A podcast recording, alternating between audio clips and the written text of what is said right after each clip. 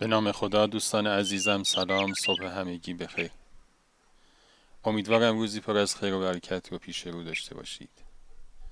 از شما دعوت می‌کنم داستانه که امروز با عنوان خاک و سنگ رو که دوست خوبمون آقا احسان عزیز اون رو روایت کردند با هم بشنوید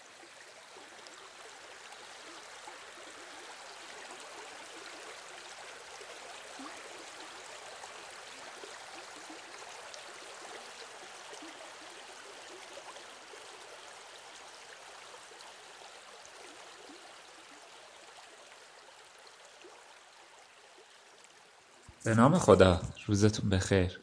دو تا دوست خیلی خوب دو تا دوست خیلی قدیمی داشتن تو صحرا با هم قدم می‌زدن. سر یه موضوع خیلی بیخود بحثشون میشه. یکی از اون دو دوست سیلی می‌زنه تو صورت دوست دیگه و اون دوست میفته زمین.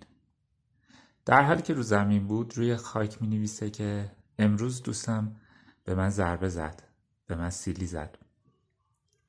اما دوباره پا میشن و به مسیرشون ادامه میدن. میرن و به یک دریاچه می‌رسن. با هم تصمیم می‌گیرن که توی اون دریاچه یکم آبتنی بکنن و حال هواشون عوض بشه.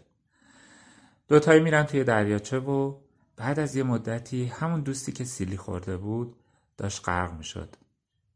دوستی که سیلی زده بود دوستش رو نجات میده و میاره بیرون. این بار این دوستی که سیلی خورده بود روی سنگ می نویسه که امروز دوستم من رو نجات داد.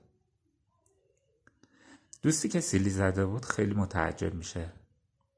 ازش می‌پرسه که چطور اون موقعی که من سیلی زدم روی خاک نوشتی ولی الان که نجاتت دادم روی سنگ نوشتی. اون جواب داد توی رفاقت توی دوستی باید بدی ها رو روی خاک بنویسیم که بادهای بخشندگی اون رو پاک بکنن و ببرن. اما خوبی ها رو باید روی سنگ بنویسیم که همیشه یادمون بمونه. خب دوستان همیشه همراه. امیدوارم از شنیدن داستانه که امروز لذت برده باشید.